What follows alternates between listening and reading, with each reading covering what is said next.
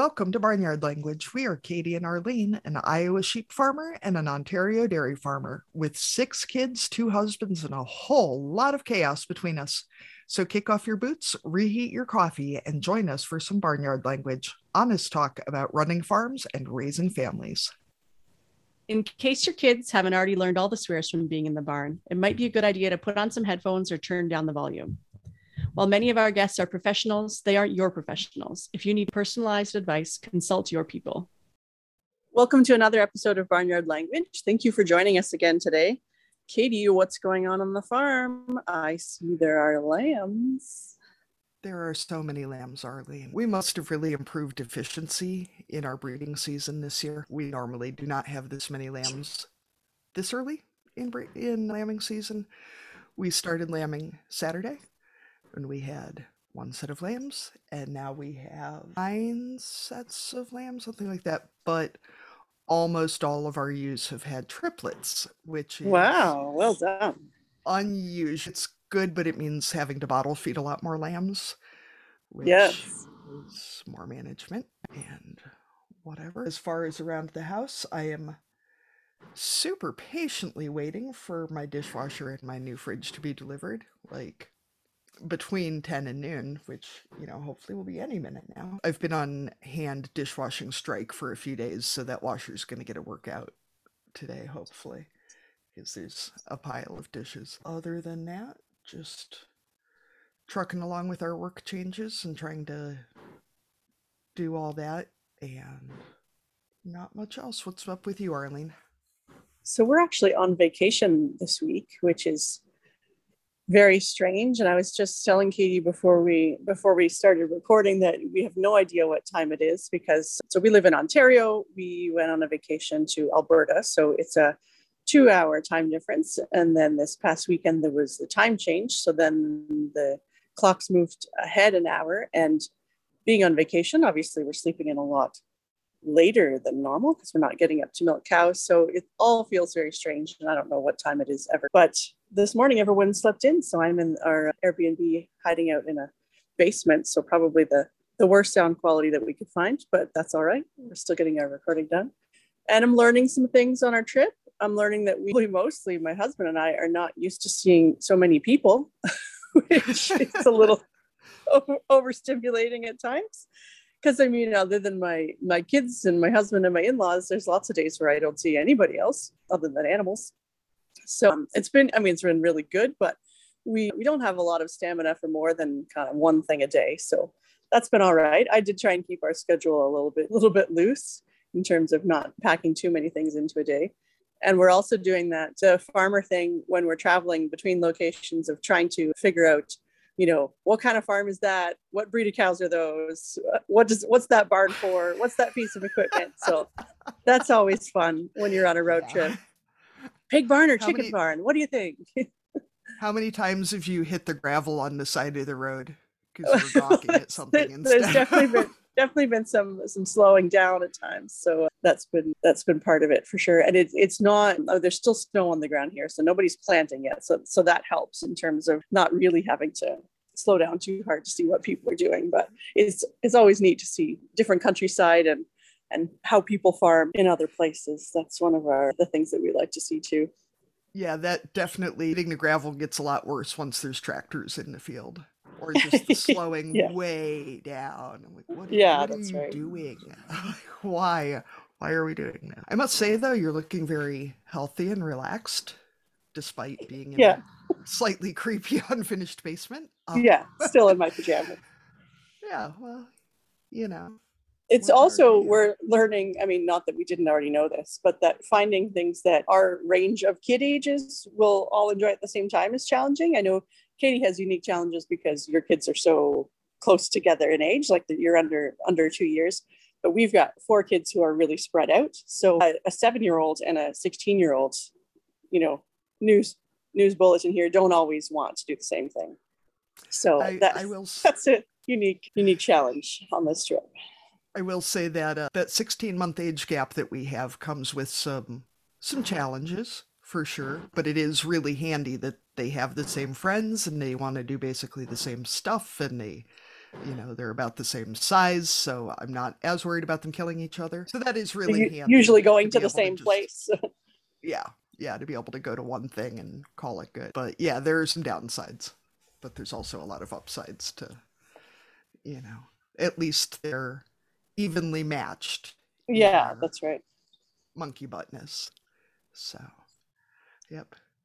Well, should we Um, move on to our guests for this week? Yeah, I suppose so. All right. Well, we will hear from them. All right. Well, why don't we just go ahead and get started and we'll see where the conversation goes. Perfect. All right. Our guest today is Jason Medows. Jason is a farmer, pharmacist, podcaster, and a parent from Missouri.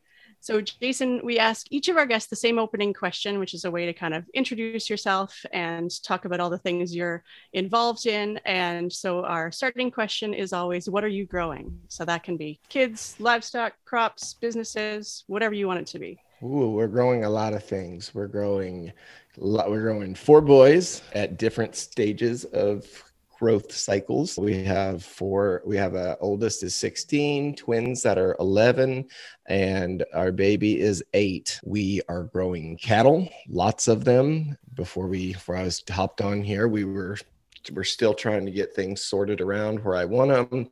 We got a bunch of calves in the lot that we just weaned, and we have some stocker calves that we've purchased that I'm trying to get turned out on onto stockpiled forage. We're raising some finished beef. Uh, a lot of things going on down there in the barn lot, and we are we are growing businesses. My podcast is I consider it a business. We I have speaking gigs that come with it, and I try to limit it to one engagement a month. Those months are filling up pretty fast. Let's see. And then my wife and I, we actually last year started our own yoga studio. Um, my wife, she was a nurse for when we met. We actually met when we were first working at the hospital together, both out of fresh out of college. But the last several years has kind of burnt her out on nursing, and yoga is her passion. It's her love, and she's finally been able to make a business out of it in our small little rural Missouri town, and it's been really, really cool. That's a real uh, diverse range of, of things. It is. It's very random. yeah. Are you a pharmacist at the hospital then, or do you work for a different business? No, I work for I, I work at the hospital. I actually am a hospital outpatient pharmacist. So I uh, we're very unique in the fact that we are I where I work is actually an employee pharmacy. We're a closed door pharmacy for the employees of our healthcare system. Our healthcare system and their families. It's we have our healthcare system employs about 2000 people in the area and then their, you know, their families too. So I mean, we we stay pretty busy with that. And it's great because I'm off work every day at 3:30 too. That's my favorite part about the job is, you know, especially in the summertime, I get off work at I get home at 4 and shoot, there's a full day's worth of daylight almost left. so, Lots of time not- for farming on the side. for sure, yeah. Yeah. And does that mean that you don't have customers walking in then? Is it all mail order, or do you have to actually? No, we. I mean, they still walk in. You know, the the the employees of the hospital. They still come in. It's like a regular retail pharmacy, but just for employees of the hospital. It's a, it's, it's a really cool. It's a very unique, cool job. It's not typical in the pharmacy world. I'll. I'm the first to admit that, and I'm very, very blessed to have have such a cool job with such great benefits and such great hours. Like it's it's honestly almost embarrassing how great how great it is. It's a good problem to have, though. It is for sure. So, Jason, what led you to start your podcast, Ag State of Mind? And who do you who do you find to interview? How do you find people to interview? Sure. So, like, first off, the first question is why? I've struggled with my mental health for going back to probably college. You know, I grew up small town, well, not small town. I grew up on a farm. My dad was a, far, full-time farmer, land developer. He owned this. He owned the livestock market in town, and then you know we had a big we had a big cow calf operation so i we also had a family business not my not my parents but my brother-in-law and sister they owned a local pharmacy and that's something that i was interested in, We started going there, and then decided to go to college for it. Well, it all sounded great on paper, right? Until I actually had to leave and go to the city. And you know, so many people are so ready to get out of a small town. I was not. I didn't want to go. I didn't want to go to the city. And to it was a scary it was a scary thing for me to do to go to the city. I mean, we're not very far from St. Louis. I mean, maybe 80 miles, but I mean, it may as well have been a world away. You know, so that just kicked my anxiety into overdrive. I was, whenever I was in school, I was the smart kid. I was the jock. I was popular. I was, you know, school was easy for me. I go to pharmacy school and I was none of those things. you know, so I mean, I was like, I just, it, really kicked me in the face real hard, you know. So I, I got through pharmacy school. I don't think my mental health ever really improved. I just like masked it. I masked it because I drank a lot drank a lot and that kind of numbed the pain for a while. But then I got out of pharmacy school. I met my wife and she wasn't going to have that, you know, which is, I'm very thankful for that. But it was, it was a change for me. And, and, you know, it got worse before it got better because I had been masking all this emptiness, all these problems inside. And now they were like coming to the forefront and just like exploding. Um, but I got better. I got the help I needed. I I under I found what worked for me. That was a lot of things: medication, uh, counseling, exercise, journaling, all these things. And I, I got better myself. And then we had an event happen that is like the this is like the the like the genesis of the podcast. Really, I Carrie and I were at a conference in Dallas. It was July of 2019. And we left. It, this was very unlike me. I left with still work to do at home. There was hay on the ground. It was late. We it was a wet summer that summer, so we still were in the hayfield. I left it. I left my dad and my 14 year old. He was 14 at the time. Levi was, and I left them to in the hayfield to you know just kind of tread water till we get back, get done what they could, and then we'd finish up when I got back. Well, I'm sitting in a hotel room in Dallas. Mind you, this conference wasn't for me. This conference was one for Carrie, and I was just going to tag along, kind of put life away. We just got done with the county fair, you know, a busy time. So I just, I felt like I just, it was going to be awesome to just kind of chill out for a while in a hotel room until I got that call from Levi that the, uh, the baler was on fire while he was baling hay and wow like that's a call that nobody wants to get. You know i tried walking through you know he had a fire extinguisher but it was didn't work. Long story short the the tractor and baler both went up in flames. It was very stressful very stressful event but everybody was fine. I realized everybody was fine. I realized how lucky i was. It was levi on the tractor and not my dad who's elderly and sick. And you know we were very blessed that that was the case. And you know like i said i was by myself and I had a lot of time to think. I was like, you know, there, there's a part of me that wanted to go back, and up until very recently, I would have just gave in to that and went back. And you know, even though it's an eight-hour drive back home, it would have, you know, uh, I still would have done it, not thinking of the consequences or or what I was leaving behind or whatever.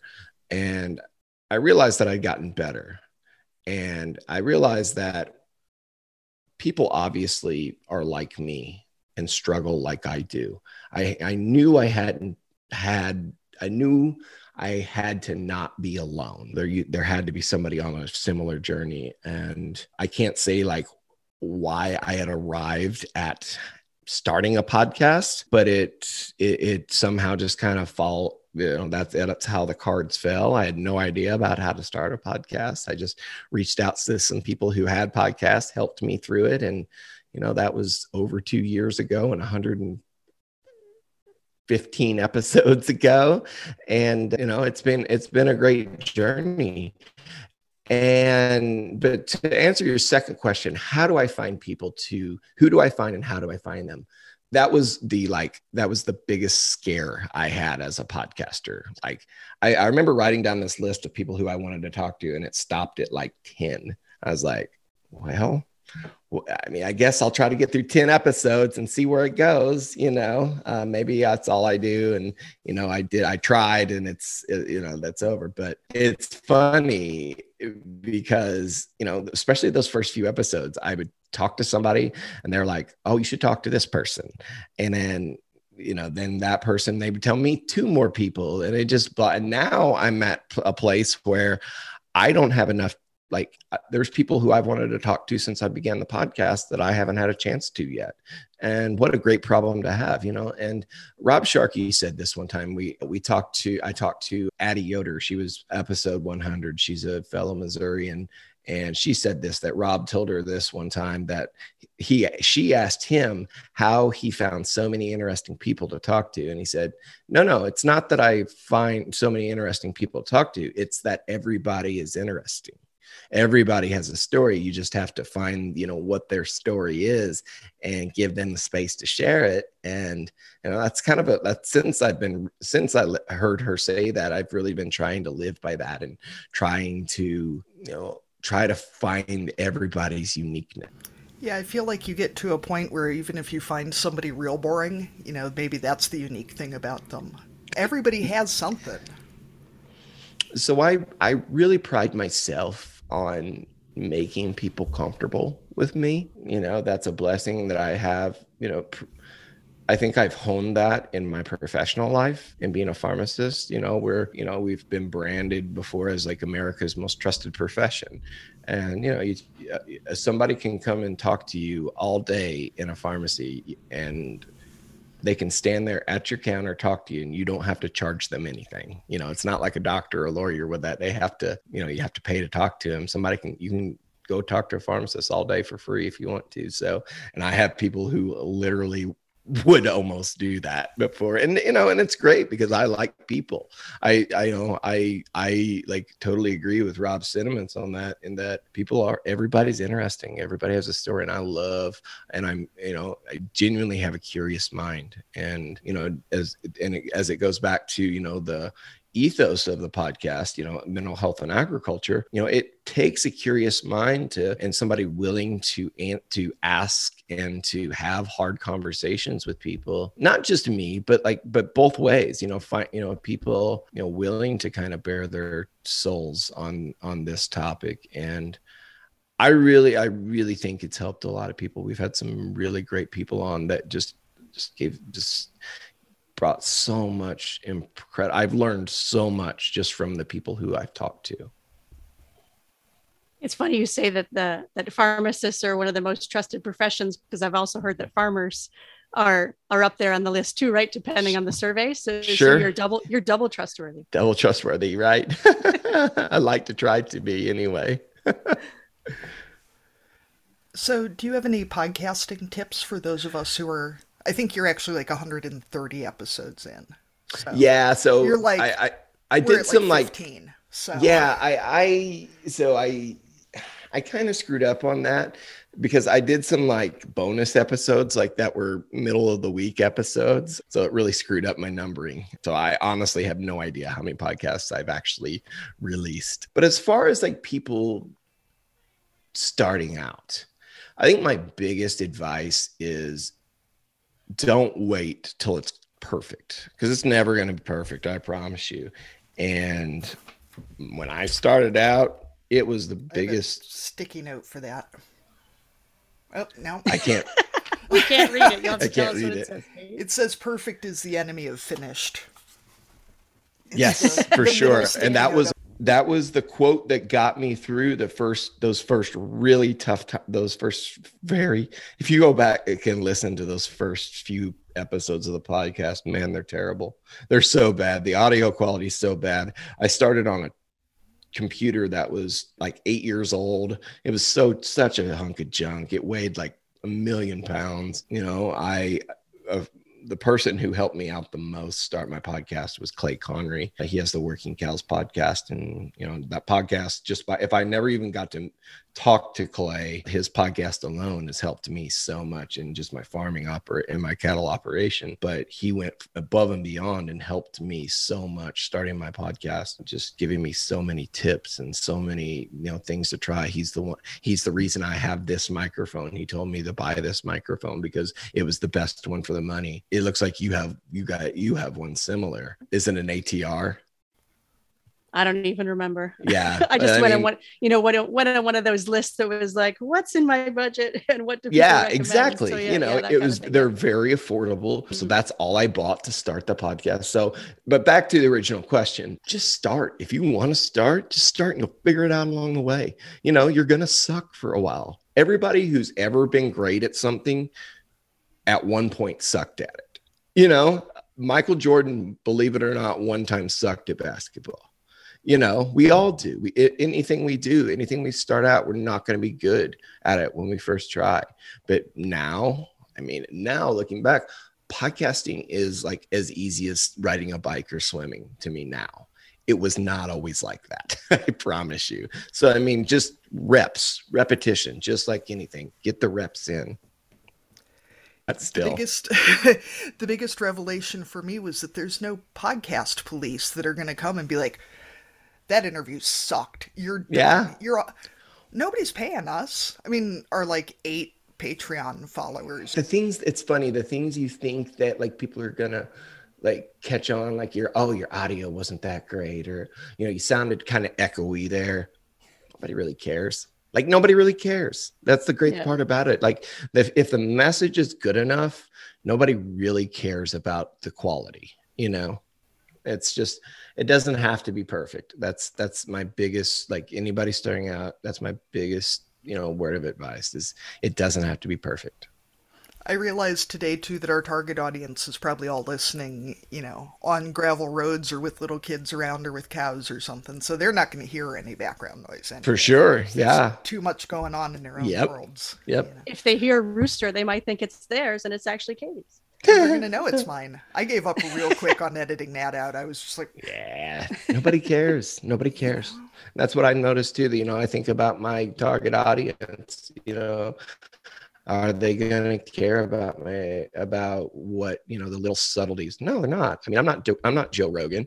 You know, I don't have to have a perfect you know ambiance and and perfect pitch and everything like that. I mean, nobody's paying me to do this. You know, it's uh, and and when you realize that, it's very liberating. It's very freeing you know you quit worrying about the little things and focus on the conversation and there and that makes the conversation a lot of fun So, our main goal in our podcast is to be a resource and a, and a community for farm families and for, for parents. Mm. So, one thing that I was thinking about while listening to your podcast and other podcasts on mental health is sometimes we don't talk all that much about how we support our kids and talk to our kids about mental health. So, I wonder if Yeah. you have any any tips on talking to our kids about that kind of stuff or what you've done with your own family or what you would would suggest to other people? So a big part of it you know and what's nice about what i do is it's i'm very open about what i do. I'm very open about what i talk about. And so and my kids see what i do. So for me it's easy right? I mean it's part of what i do.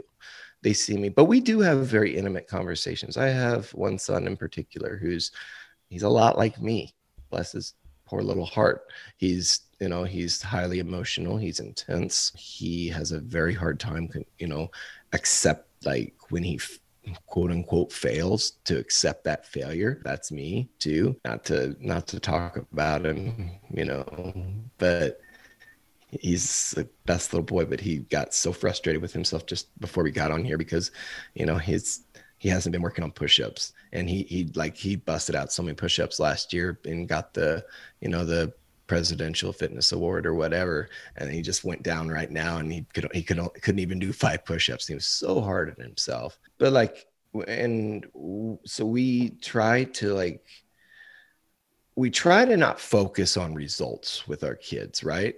I think that's a big part of what like we're we're i would know i was always chasing that that that whatever that gold trophy was, you know, whatever. And not to say that I don't want to encourage my kids to win because I do, but I want to focus on their efforts more than I want to focus on their results. I want to focus on their growth and I think when you do that instead of and you just totally take results out, you know, results are more kind of like icing on a cake to me. Whenever our, my kids can put forth their best effort and give their give their all and then just let the chips fall where they may that's what we focus on you know we focus on them being good human beings we focus on them being good hard working young humans and, and here's another place where we see it you know we I like to involve my kids in competition because you can see the fruits of your labor so easily. So we show cattle at the county fair.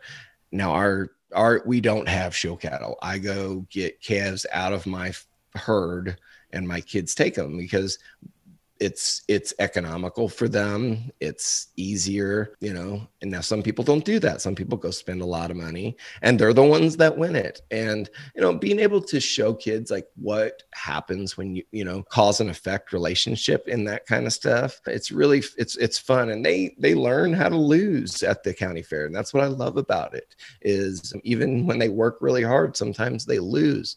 Sometimes their best you know is still not going to win. And it's an important lesson in life because it kind of keeps you keeps you going. I mean you still want to win but you have to you know you're going to probably lose more than you're going to win if you're doing it right. So like putting yourself out there and not concerning yourself so much with the results but focusing on the effort that tried to you know that you tried to get to those results that's what i'm trying to do is that's what we are trying to do as parents is is focus on that effort. So yeah, and there's so much you can't control about what other people are doing, right? You For know, sure. someone else might put in little effort, but they just have this natural ability that all of a sudden, you know, they're winning every trophy. Yeah, yeah. But it, doesn't doesn't say anything about about your kid who's you know exactly trying their hardest and putting Yeah, their heart and- into it and really really being or being a good teammate all that kind of stuff D- doesn't necessarily win you any prizes but yeah it makes a difference yeah and it's just you know being okay you know just being very content with yourself. I think that's a big and it's, i know so much of like my mental health struggles have been born out of lack of contentment with with myself. I'm very it's very hard for me to be content with myself. You know it's part of what drives me but also it's part of what gives me a lot of anxiety too. So like trying to focus on being like grounded and content and happy and looking at life and health holistically you know looking at the bigger picture all the time you know trying to see 10 five ten years down the road instead of five ten minutes down the road. You know those those things you know there's sometimes it kind of sounds abstract but you know we try to keep it pretty simple as parents. And and we we do we focus we focus on those things. And you know we tell our kids that it's okay to struggle. It's okay to it's okay to like acknowledge like hey this sucks. This isn't fun. I don't like this. I don't dad i i hate putting the dishes away. Putting the dishes away sucks. Like yeah i know. It sucks you still got to do it. So you may as well just do it. You know what i mean? So like yeah. you know i mean just trying to trying to give them little uh, safe lessons in life before they get out into the real world and you know just hopefully that'll make them prepared. Well, and I think it's so good for kids to see adults struggling with things and learning new things and doing stuff that sucks because it's so easy to see other people things just coming naturally to them and think that I- there's something wrong with you rather than that there's something weird about them if it comes that easily. You know, and it's So- folks with a real talent for something. I that was me. I never saw my parents struggle. I was the youngest of five, and like I was the baby baby. Like my youngest brother was 13 years older than me. My oldest brother was 25 years older than me. I was way down the line, right? I mean, I was spoiled beyond spoiled. And you know, I saw my parents, my parents when I was like in high school were in their 50s and 60s. And I never saw them struggle with money. I never saw them, you know, have to talk about worrying about paying the mortgage or anything like that because for the most part they were past that part of life. So I had no idea how to be a young adult, right? I had no idea to be a 20, 30 year old adult and still you know trying to deal with you know having a bunch of young kids and what it meant to have a, like a real family. I mean i'm not saying we weren't a real family but we sure weren't typical. So i missed out on a lot of that stuff and i didn't see my dad struggle very much. I thought my dad was the like I thought my dad was perfect. I thought my dad was up there with Jesus. You know what I mean? Like he was that great. But I, I shared this on a blog and a po- my podcast a few weeks ago. It was during deer season here. And Carter, the one that actually he struggles similarly to how I do, we were walking back from the deer stand. It was, we were trying to find some we, we saw some deer we were walking to them trying to get closer uh, shot at one of them and i missed I never once saw my dad shoot at anything and miss it. He was that good. And like, so like part of me, like right at the beginning, I'm like, oh man, he saw me miss. That's that sucks. That's no good. But then I stopped real fast. I'm like, no, it's good that he saw me miss because he's he'll realize one day when he's 37 years old and he's out hunting with his 10, 11 year old son and and he misses, that's okay you know our kids need to see us fail. Our kids like it's very important for our children to see us fail as adults because you know we, they see us fail but not just to see us fail but to see us fail and then keep trying you know not let it discourage us. Very very important and something that I didn't get a lot of when I was a kid. And, you know, my parents did the best. I'm not a victim of anything. So I don't want anybody to ever think that. But I, I am seeing very clear now that our, our need to see us as parents struggle. And how we respond to that struggle too know, exactly. where, where if you'd started, you know, threw your gun or, you know, like had a big blow up over the fact that you had missed the shot, then that would teach him something too about, you know, your response to failure. Yeah. So, and you know, how, and we, I, how we respond to that. I'm not perfect in this either. I don't want anybody to think maybe you did have, maybe you did go off on a tangent. I did in that time. I was very proud of myself, but I, I screw up often. So I don't big I'm stand, sitting my sit on my high horse here because I'm not. I'm I am far far from perfect, but you know I just I I do have the ability to recognize some things, and I'm I'm thankful for that. I know. So my kids are just turned five, and the second one will be four in April, so pretty soon. And I don't know. A few months ago, probably I yelled at the kids, just frustrated, tired, just lost my temper and realizing how important it is to apologize to kids like they're mm. people mm. and how hard it was to legitimately openly apologize to my kid and say i was wrong i shouldn't have yelled it's to difficult. a four-year-old was just you know because i was not i was not raised that way and no. certainly you know big irish catholic family on both sides nobody yeah. apologized. Same. You know. I mean, it was, you know, we were, you know, my my dad was, my my folks were, you know, that that's how they were raised too. There was not a, you know, it was there was not a whole lot of emotion. You know, I mean, we we were a huggy, happy family, but there wasn't. There was a lot of good emotion or not shouldn't say good emotion a lot of light emotion a lot of you know positive emotion we didn't show a lot of only thing i ever saw was i saw my dad be angry.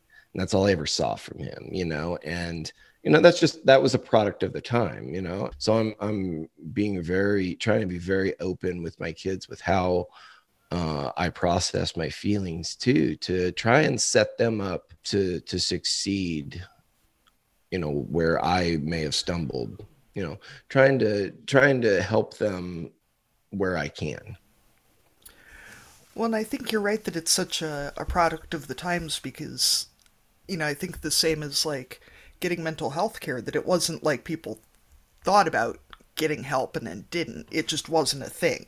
You know, you mm, didn't mm-hmm. get mental health help, you didn't apologize to your kids. It just right. wasn't, you know, wasn't something anybody was doing. For sure. Yeah. No, you're right. So it's, uh, it's a paradigm shift for sure. Yeah. I I was actually listening to your anxiety episode today, and I was really wishing it was live because I had a lot of thoughts, um, and not yeah. not in a negative way. I actually didn't realize that what I was feeling was anxiety until the last seven or eight years, probably. I thought everybody else was just chill and I just couldn't handle it. You know, I've Uh-huh. always just been a little a little too intense, a little too sensitive, you know, whatever else. And then I got postpartum anxiety. And that wow, off the rails. And so learning about the difference between something being common and something being normal that, you know, postpartum anxiety and depression and anxiety in general are very common, but they are not normal and they should not be treated as just a a normal side effect of having kids. And how much people So- brush that off is, you know, well new moms are always nervous. Like yeah, but you know, when it's Well, so I, I, the way I've viewed anxiety over the past year and a half or so has changed a lot because anxiety in itself isn't a bad thing. Anxiety is a lot of times a proper response to whatever stimuli you are given. For in your case, it was it was children, it was postpartum. Mine, it's a lot of mine comes from the stress of maintaining a multi-generational farm at the same time as doing all the other things. You know, it's perfectly natural to in fact it's built into our dna to to react to that with you know some sort of anxiety some sort of so i mean the anxiety itself isn't necessarily the problem. It's how we treat the anxiety that's the problem how we how we go from there. You know how do you how do you deal with your anxiety? Do you whenever you're feeling anxious do you go get on your phone and scroll instagram? Do you do something else destructive? Do you drink alcohol? Do you drink caffeine? Do you you know gamble overeat whatever it may be? Or do you do something that's maybe soothing? Do you you or not even necessarily soothing do you face the problem head on or something like that. I read a book that really changed my outlook on this, and it was called Redefining Anxiety by John Delony. He's a part of Dave Ramsey's team. And wow, it just like I never thought of it that way. I never and then I heard and then I listened to the Joe Rogan podcast with Jewel and they said the very same thing on there like yeah yeah, anxiety is, I mean, it's a normal thing. It's a normal thing to feel anxiety. And so whenever I heard that, I was like, oh yeah, that's a, it's okay to feel this way, you know, but where you go from there, that's where the problems come in and what you do about it. That's, that's where the issue, that's where the issues arise. yeah, and really, you know, I've done all the wrong things. If, if you, could- if it was wrong, I've done it like pretty much, you know, so I, I try really hard now to not do the wrong things. I still fail, but I think I'm getting better.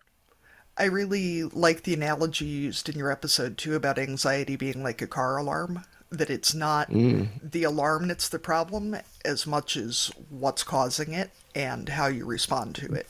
And exactly. it's- yes.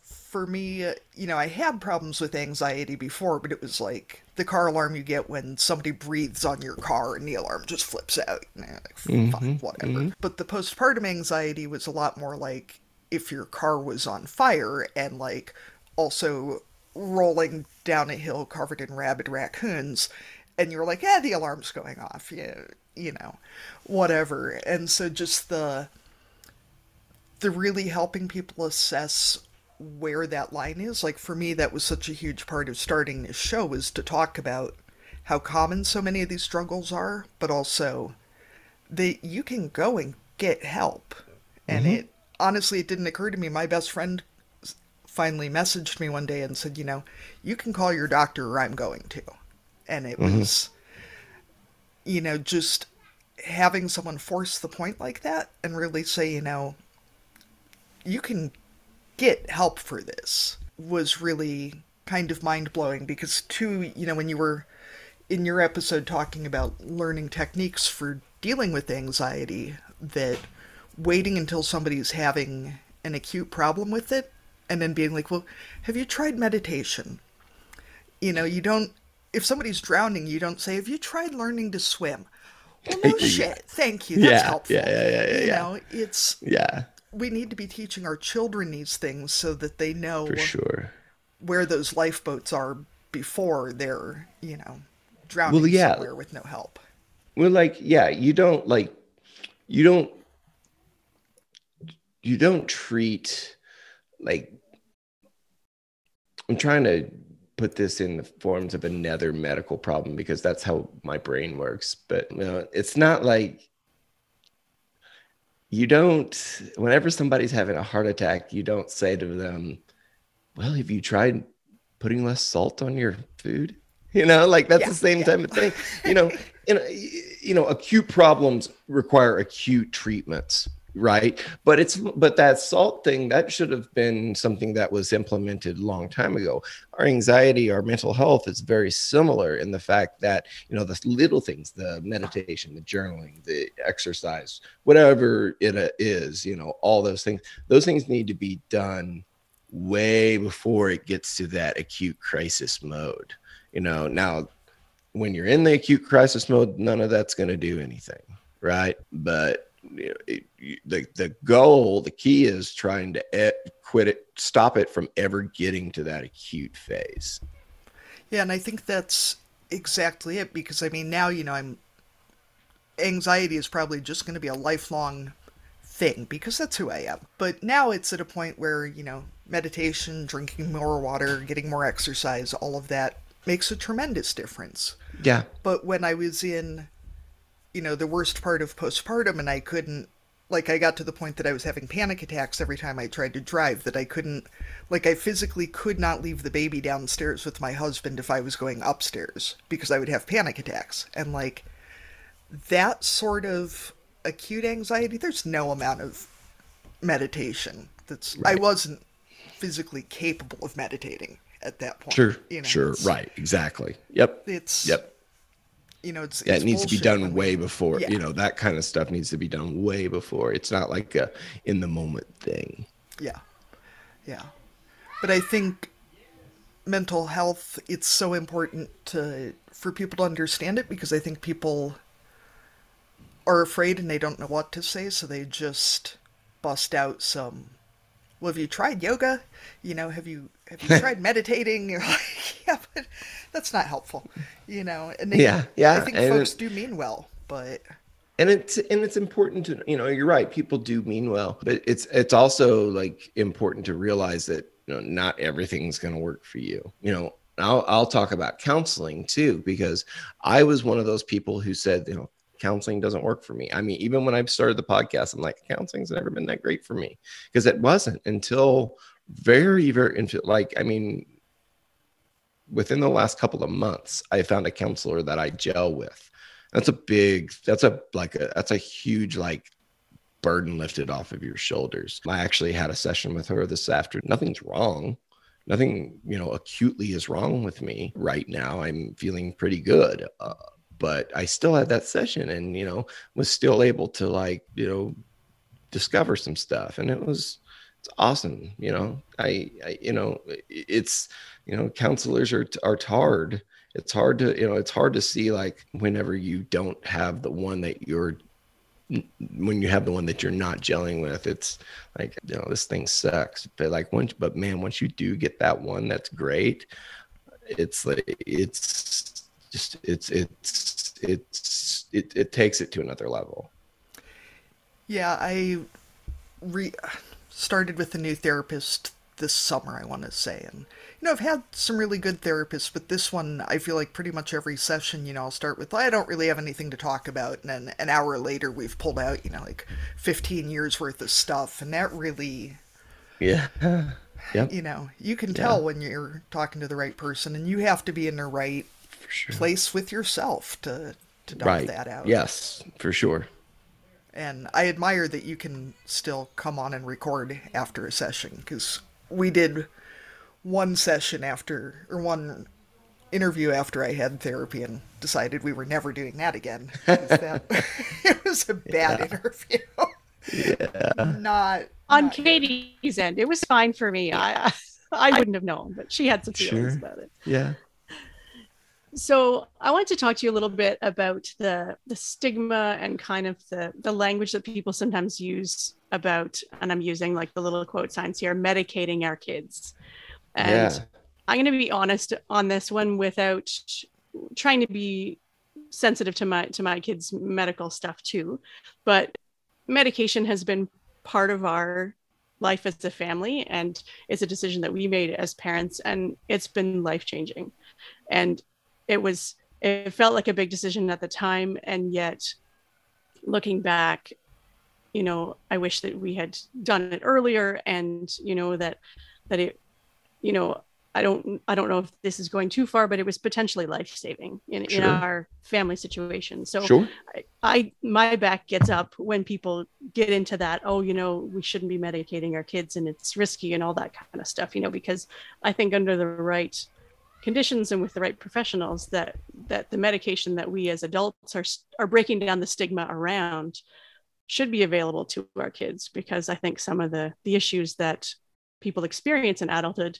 maybe if they had been dealt with or been more open with as as children it you know maybe better coping strategies would have been available for for people. So i just as a pharmacist i wondered what your thoughts were on medication and kids and all that kind of stuff you know it's funny because i used to be in that boat and like well we shouldn't medicate kids. They're you know they need to have more discipline. They need to have more you know structure but you know all the things. I used to say all the things and those things are important. Like those things are important. I don't want to discount that because they are. You know kids need discipline. They need structure. They need all those things. Sometimes that's not enough for some kids and i'm realizing that real fast now that i'm a parent you know we we haven't had to medicate our children. You know i'm thankful for that but it's not off the table. For me i take medication. I i take i i take an antidepressant. I take some Cymbalta. There was a time where i thought that would made me less than you know i thought it made something was wrong with me. Now i realize that it's just a tool. It's a tool in a toolkit you know. You don't and not everybody you not everybody is going to benefit from every tool you know a plumber doesn't have a lot of good to do with you know they don't have a lot to do with a claw hammer right? You know not saying that a claw hammer isn't useful to a framer you know what i mean? But a plumber eh, that, that, that claw hammer is not going to be a whole lot of good. He needs a good set of vice grips and a pipe wrench you know and that's why we have to we have to start seeing the medications that way and that they're absolutely essential for some people. Like they are essential. I mean they are that's the reason we have modern medicine is we saw something missing and we found a solution to that to that problem. And you know it, there's no shame in it. Children adult anybody. And you know especially parents when they're they make the decision to medicate their child that's you know that's there, there's you're doing the best you know how. You're doing the best you can for your child you're giving them the best opportunity to thrive in this world. And if it takes medication, that's okay because that's what it's there for. You know, you know, and again, I used to be in the same boat. I used to feel the same way until I really dove deep. And I think when I started having kids of my own and they got older, and you know, if, if somebody if if it was get the option was given to me is you know your child's struggling and this gives him the opportunity to have a better life you bet you know you bet your ass that's what i'm going to do. I'm going to medicate my kid because that's that's giving them a better life. I yeah and i mean those medications have come along with you know years of research and sure. you know it, it's not random you know you know right. our, our, doctors aren't aren't prescribing things that are that are you know untested or, or unfounded you know like for sure. Yeah there's a, a lot of work that goes into to creating medicine that, that can be safely used for our kids. Yeah. Yeah. I know too, I had added in here about sort of the same stigma around being medicated while pregnant or, you know, nursing or whatever. And I mean, there are, there are definitely risk factors to consider about adding anything to your body when you're growing another human. Absolutely. Mm-hmm. Mm-hmm. But the number of people I know who've been hurt by this, well, the baby's health is the highest priority, so to hell with the mother's mental health, you know, is terrifying how little consideration a lot of folks seem to have for the fact that the mother is still a human and that the stress of not having the tools you need causes a lot of physical stress as well. And, you know, even as someone who was very nervous about being medicated during pregnancy, it was absolutely the right choice. And I mean, my doctor Sure. and I, you know, had a lot of discussions about it before we did it, but it, you know, I wasn't about to go off my asthma medication because Right. I was pregnant, you know, and you wouldn't ask somebody to go off insulin because they're pregnant. And certainly, you know, depending on risk factors and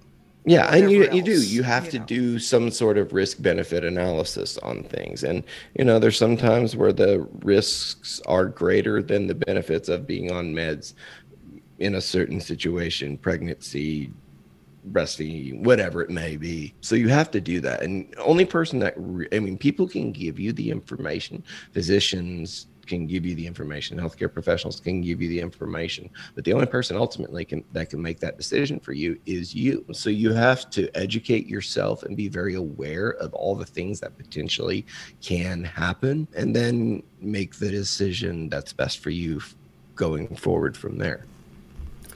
Yeah, I guess because so much of why I at least am doing the podcast is to just put out there that other people do these things and that it's very Mhm. um you know when there's a lot of stigma around something we don't know that other people are doing it because it's stigmatized and so we just don't Sure.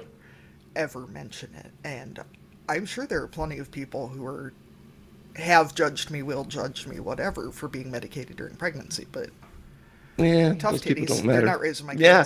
I mean, yeah, exactly. like you know, uh, that that kind of stuff doesn't matter, and I and I think that's one of the things that I've learned the most about as I've grown older, and you know, I've made decisions that you know not that sometimes go against the status quo with stuff. Nobody else has to live your life but you. You know, it, it's it's between you and your creator and that's that's all that that's all there is and you know if you can if it's it's up to you to make those decisions and nobody else nobody else has a say in it Yeah, I feel like our family motto and maybe our show motto is getting to, you know, be helpful or be quiet real mm-hmm, quick. Yeah. Because that's just kind of, you know, mm-hmm. you can help or you can shut up. It's, right yep I- for I sure don't know that I care what you think. So, since a lot of us are, you know, as as farmers and as parents are becoming, you know, in the sandwich generation that we're raising children and dealing with an older generation, what are your thoughts or tips on approaching mental health challenges with an aging generation, especially since mental health care for a lot of folks hasn't been a thing? that's a that's a tough question you know I was hoping you had a um, magic answer for this one. i wish i did you know i'd probably be i'd probably not be working anymore if i did right? You know what i mean? All i can say is how i approach it. And you know my dad's at the end of his life right now. And you know it's really hard to see not only him go through it but my mom go through it too. And just being very respectful of them no, no matter what their outlook on what you do and what how you talk about it and just being respectful of them. And i don't know if we're ever going you know the older generation i don't know if it's ever going to get through to them what really needs to happen right? And as a whole anyway. But you know what? It's funny. Almost it's almost without a doubt I can pick out the person who's going to come talk to me when I'm when I'm speaking at a place. I can almost pick out the person that's going to come talk to me afterwards while I'm giving the talk. And the majority of the time it's the old farmer, it's the old guy. He's not going to raise his hand and say, "Oh, this is what happened to me," blah blah blah blah blah. You know, he's going to come up real quiet, real, you know, shake your hand. I appreciate it. Th- This is what happened to me. You know, real quiet, real private, like, and man, that that that feels good when a, when an old guy comes up and talks to you like that. Like, wow, you're making a difference. You know, that's that's very satisfying because you know they need it, and whether they say it or not, you know, I always like kind of it always makes me think of my dad. We had this dog when I was a kid, and it was a it was a dachshund, right? You know, wiener dog, and he'd always cuss that dog. He hated that dog. Blah blah blah blah blah. But like, you know, who went with him every night to the barn to check horses? Yeah, and, and you know, my dad grows up. Yeah, then my dad, you know, my dad always he hated. He said he would, he would always cuss that dog, and you know, she'd always go out to but like, so like what that analogy is, is that people are actually, you know, they don't always sh- say what they really mean, right? They don't always say they're they're they're gonna be, you know, they're gonna give that tough image sometime. They're gonna act like they don't really care but like deep like if it when it really comes down to it and you know nobody's sometimes paying attention they're going to give you your their, your true feelings. And you know and that's what and that's what i love about you know when those old guys come up to me like they're not they're not doing it for anybody else to hear. They're doing it because they think it's the right thing to come and share with you. And that's that's really really cool when that happens. I i, I just i love it. So part of mental health is trying to find some kind of balance in life. And it seems like this is a question that often gets asked of of mothers in particular. But as a dad who's doing a, a, lot of different things how do you find balance in your your family life and farm and business and podcast and all the things you're doing? How do you how do you try and do it all or how do you find balance in all that stuff? I don't. I don't balance is not a that's like not a thing anymore for me. Like because the way I see balance is if you if you have everything balanced equally, you're probably not something's not getting the attention that it actually deserves. So instead, I I I I challenge that a little bit and say that I give everything the appropriate attention at the appropriate time. Sometimes uh, my cow herd is the priority. You know, it's weaning. You know, we're weaning right now. It's a lot of work right now. It's you know there's a lot of times you know but we but we also do it in november when we don't have a lot of november and december where there's not a whole lot else going on. My kids don't play basketball or anything. So it's an appropriate time. Now whenever spring rolls around and we're playing baseball seven nights a week you know the cow herd kind of takes a back seat you know, and I plan things around that. So I think a big part of it is planning as much as you can. Now I know a lot of times planning is a dirty word with around people, you know, farmers because like, oh, you can't plan for anything because everything's, you know, you never you never know what's going to happen, and that's true. Like, I mean, I, I can't argue with that. But I mean, it doesn't mean that you can't have a plan still and try to stick to it as much as possible. And that's where I am thankful for Carrie, my wife, she's like she's like the planner extraordinaire. I mean she gets things figured out probably way before she really needs to but like our lives are better before that's why we're able to do so many things is because we plan.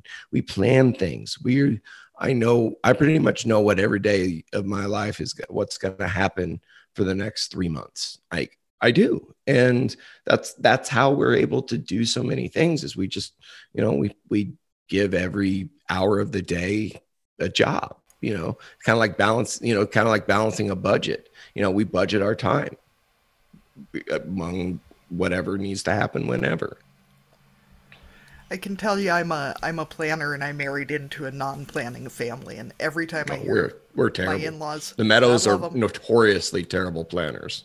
They're my in-laws are fantastic people. We have a good relationship but every time they say well we're not really calendar people. That sounds like that sounds like us.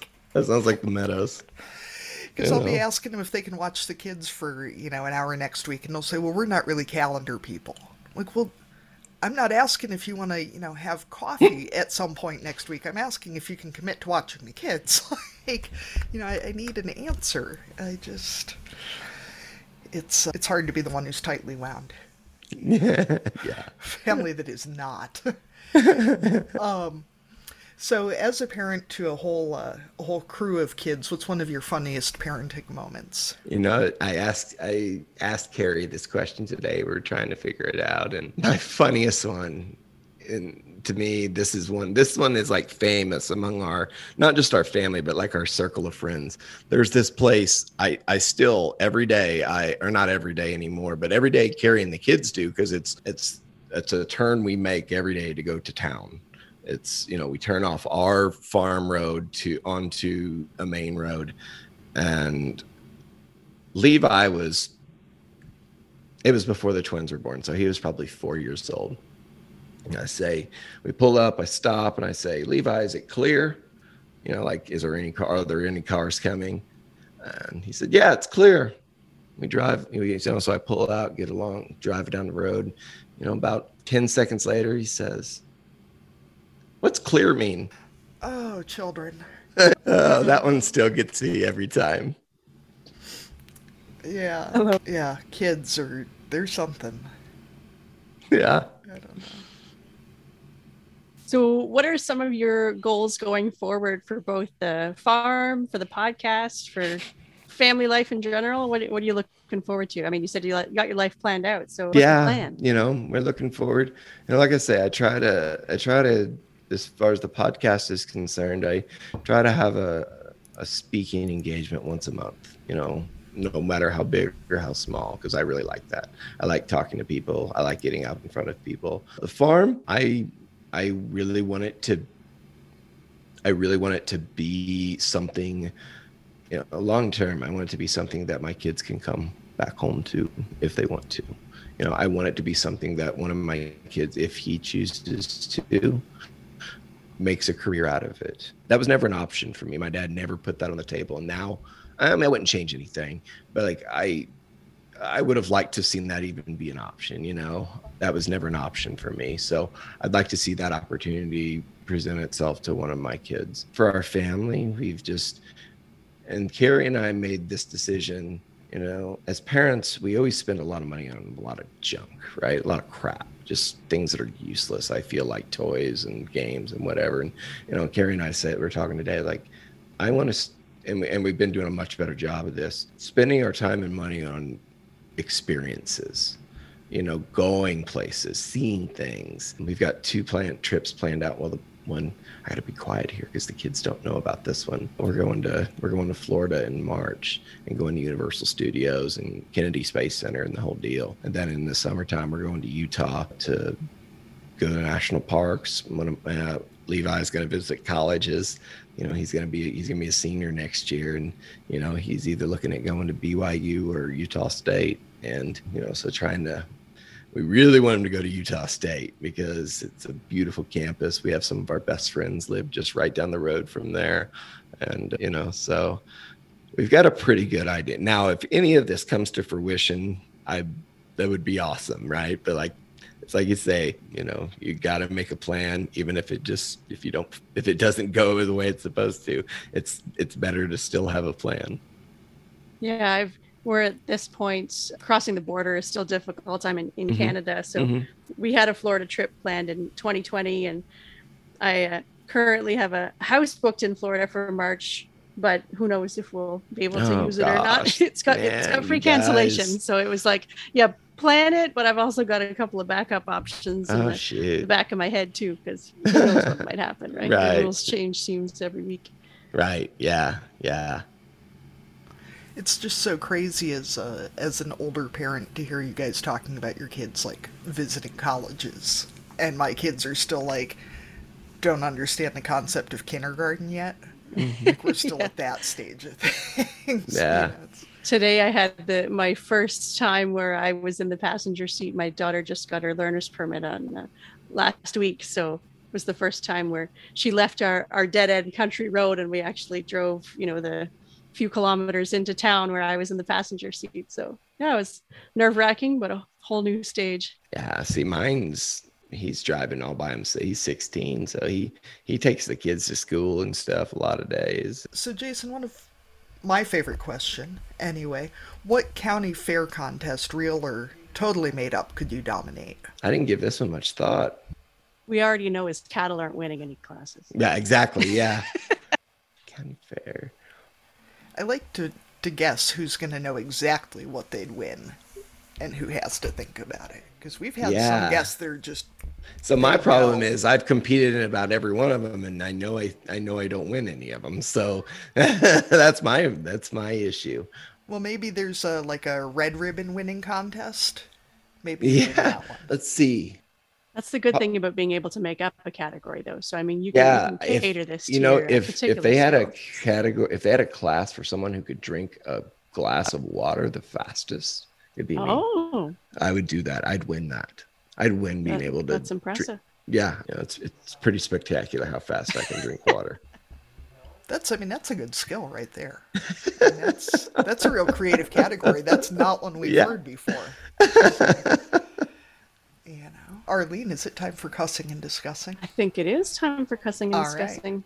So, as always, if any listeners would like to cuss and discuss with us, you can send us a voice memo or a email or private message, and we can read it out for you. And so, this is a place to vent or just talk about any random topic that you want to to discuss in any given day. So, Katie, are you going to cuss or discuss today? What have you got for us? Well, since you pointed out how much I cuss, I thought I'd discuss her. So my husband was telling me today that he's got a friend who's coming to pick up a tractor on Saturday. I don't know if he's coming here or the dealership or what, I don't know. And he said, "Well, you know, it's uh, Cody and Cody and Jen." Okay, he goes, "Their dog's name is Kyle." Okay.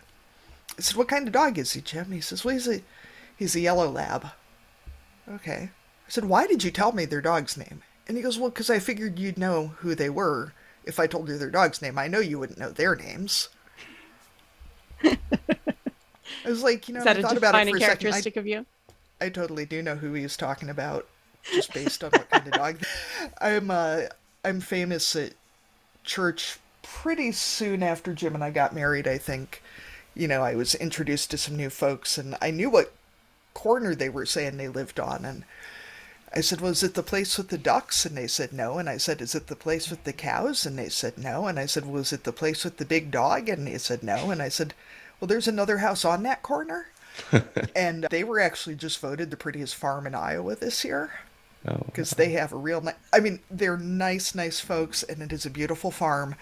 And they do, you know, they work real hard on it and they take a lot of pride in it. But since there weren't any animals in the front yard, I never noticed it was even there. So that's kind of where I'm at with it. Uh, Jason, do you have anything you want to cuss and discuss? You can pass it off to Arlene if you need more time to think. No, I mean, I'm actually just real. I, you know, I was kind of having a hard day. I don't know, a couple days ago, and I hate that this happens this way. You guys heard about the storms that ran through Kentucky. One of my one of my friends from pharmacy school owned and operated a pharmacy in that town in Kentucky, in Mayfield, Kentucky, and Oh, it was wow. destroyed. And you know, I saw a CNN interview with him today, actually, and it just you could see the pain on his face. And you know, I hate that it happens this way, but like, you know, it makes all my problems just like disappear. And you know, I my heart is like out to those people down there because you know the people from western kentucky are some of the nicest people you ever meet in your life. And you know some friends of ours are trying to figure out what we're going to do to try and help them and you know it's like what do you do in a time like that other than just think and pray for them offer condolences? You, you know hopefully we can figure something out to help them out. Yeah, I know this is, you know, I'm sure it's still a present situation for them, but I mean, it was in the news a few weeks ago now with the flooding in British Columbia here in Mhm. Canada. I mean, it's, you know, on the opposite side of the country to me, but, you know, I was at a, the Holstein show, the National Holstein show, and it seemed to be, you know, what everyone was talking about, you know, those those pictures of people rescuing cows from floodwater. oh god yeah, you just just think about how it impacts people's people's lives and livelihoods and and yeah. Yeah you know feel, feeling feeling both grateful that it's not you and, and almost helpless that there's not more you can you can do to to support people right? And that you know that's something that i didn't talk about it like that helped in, begin the podcast too is you know the seeds were kind of sown whenever we had the they had the floods in nebraska in the spring of 19 where all those cows were killed. I mean it was just a sickening sight to see and you know that was another thing you know that i think maybe kind of got some of the gears turning on that and just you know, people uh, man it, it, they then they're still suffering like there's that's not like a one time thing you know that Mhm. that that kind of stuff lingers on it doesn't stop you know Yeah. so it's there's they're still recovering from that Yeah, I know they were talking about the flooding in BC, and I mean the pictures that we saw were people rescuing cows, but a, a lot of what wasn't seen was you know chicken farmers and pork farmers who, you know, those animals. didn't have a chance Yeah, you can't get them out on a boat, Yeah. or, or I mean, a Mhm. lot of that land was so high value. You know, it was people growing blueberries and vineyards and the types Mm. of crops that take years to establish, and are Oh you know who knows what that land will look like when it when it comes out from the floodwater, right? It's not going to be what it was before, you know, because now it's contaminated and right yeah. So Well, and that was yeah, there's a lot out there that we can't we can't really uh, help, you know, in the scale that we want to. But you know, yeah, there's there are little ways that we can support people. right right honestly too for me that was a large part of wanting to be able to do more connection between producers and and consumers was that you know I remember seeing all these people with the flooding and the blizzards and everything else saying well why don't they just do something about it and I'm like there's no imagining the scale that we're talking about if you're not part of it. And, you know, when you're looking at thousands of cows freezing to death, I mean, it's what it's not like the farmers were just like, meh, I had things to do today. You know, Right. Like, Yeah. there's no way to fix it. And right being able to explain that to people and really show it to them, you know, I think is such a huge thing that it's just, they're just gone. It's, you know. Mhm. Arlene, hopefully your topic is a little more puppy kitten situation. Oh yeah. So the the notes So, that I had I where didn't want to we, ruin uh, it. Sorry. That's all right. No, we went in a different direction. My uh my I guess cussing, I suppose, brings it back to Katie's theme of dogs. We've uh, we've all been talking about dogs tonight, but we have a, a newish puppy in our house and um, a barn kitten that seems to have migrated to the house, and they've turned into this tag team where the kitten will knock stuff off of say a, a piece of furniture or maybe sneak up onto the table and knock something off and then the puppy will grab it and run onto the couch with it so we've got like they're just the perfect companions to each other for someone releasing the things that I don't want the puppy to have and then him just tearing them apart with his little sharp teeth. So that was my they're they're adorable, but just, just making messes together. Arlene, is that puppy sitting there with you? The puppy's not going anywhere near the Christmas tree. No, this is the kitten Oh, okay. beside me. Arlene got a Jack Russell puppy, right? Jack Russell Cross, is that right? Yeah, he's not a purebred, but yeah, mostly Jack Russell. Yeah. yeah, we're we're doing puppy school, and there's this big Newfoundland dog, who's just this giant ball of fluff, and the owners were saying, "Oh yeah, he's already 65 pounds." That's a whole different dog experience. It's hard to believe they're all the same same creature. Yeah. Oh, real quick, as we're wrapping up, too, Jim just messaged me that Cody and Jen's dog's name is Jared, not Nick, which explains Oh, why that would have changed. I was a little confused. completely. Or not Kyle. Sorry. So I wanted to, you know, real honesty in name right. broadcasting here. That's Still right. a yellow lab though. Well, we want to thank you so much, Jason, for joining us tonight. Obviously, we're both big fans of the podcast because we kept talking about episodes that we had listened to. So, where can other people find you online, find the podcast, all that kind of stuff? Do you want to just remind us what everything's called? Yeah, everything. I mean, you'll find me everywhere. Ag State of Mind is the podcast. I don't. Did I say that? Did I say that? that didn't. I think That's- we did early on. Did we? I don't know. Gosh, that's really terrible of me. Anyway, you can find me all across social media. Ag State of Mind podcast is Ag State of Mind. You find my website, agstateofmind.com. You can search any podcast medium. You'll find the Ag State of Mind podcast. And, you know, if anybody wants to chat, you know, hit me up on DMs and we'll, we'll talk. Thank you so much for being with us. Thanks for having me. I, it was a lot of fun tonight. Yeah, thanks for coming on. And thank you, listeners, for joining us here today on Barnyard Language. You can find us on Facebook, Instagram, and TikTok as Barnyard Language. I think we're up to uh, three videos on TikTok now, Arlene. we're really gaining Yeah, some yeah. steam now. Yeah. Yeah, Uh, we're hip. Yep. I haven't had to pay the babysitter yet to show me how the TikTok works, so that's a thing. I'm not old. That's progress. Yep. And on Twitter, we are Barnyard Pod. And if you'd like to connect with other farm families, you can join our private Facebook group, Barnyard Language Group. You can also find us on Facebook at uh, Barnyard Language Podcast. And please like, rate, and subscribe to this show. And if you enjoy listening, leave us a five star review and tell somebody else about us. We are always on the lookout for future guests for the podcast. If you or someone you know would like to chat with us, please get in touch. You can support the show by becoming a patron on the Barnyard Language Patreon. A small monthly donation will allow us to keep producing